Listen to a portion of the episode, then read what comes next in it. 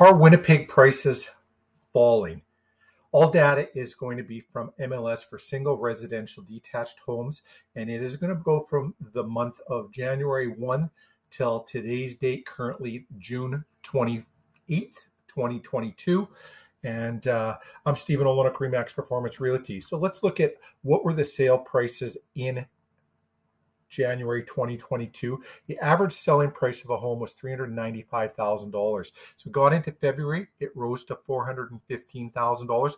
March, we went into $442,000 as an average sale price. April, $448,000. And we've seen a top out of $458,174 the average sale price in the month of May. Now, in the month of May, we also see our months of inventory go up. Now, what is a month of inventory? Well, it's a great metric to determine uh, liquidity of the real estate market. Basically, you divide your uh, your your amounts of uh, inventory on the market into your sales and that'll give you your months of inventory.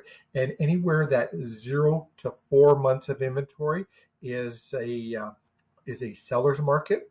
Four to six months is a balance market. You guard into the seventh month, and then you've got a buyer's market as we're looking at right now, we're looking at the sales prices drop down to 427. So we're kind of between the February and the March um, uh, metrics there. I am going to say that as we get into July, we're going to see that downward trend as well, and it's going to pull back. Um, that is what we've seen across Canada already. Um, watched over the past couple of years, the Toronto, Vancouver markets have seemed to be six, eight weeks ahead of us on everything they've been doing. And we saw this pullback going on about six or eight weeks ago in the Toronto and the Vancouver market. So, what does this mean for the value of your home? Should you be listing right now? Are you a buyer? All great questions. Um, if you have any of those types of questions, we can sit down, we can go over the data with you. And uh, if you're liking the content we're putting out, subscribe to our YouTube channel, like us on social media.